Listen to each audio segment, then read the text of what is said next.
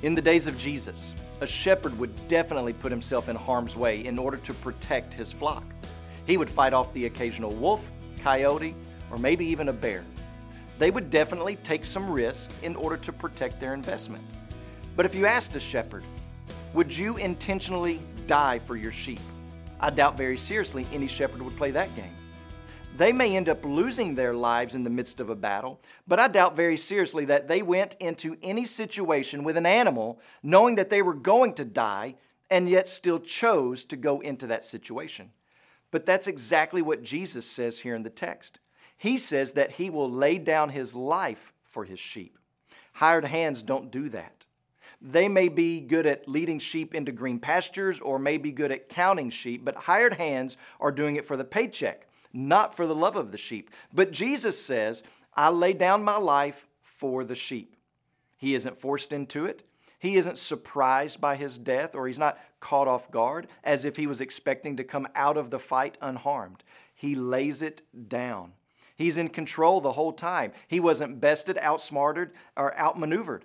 He lays down his life. And he says that this is one reason why the Father loves him. Jesus laid down his life to protect his sheep from predators, from sin, from judgment, from separation, from death. He didn't just die as an example or to show how deep his love for us is. His death actually accomplished something. There was a definite purpose and intent in Jesus' death, and that was to protect the sheep from the condemnation of sin and the judgment of God. But notice something else that puts Jesus in the category of either crazy or the Christ. He goes on to say, I have authority to lay down my life that I may take it up again.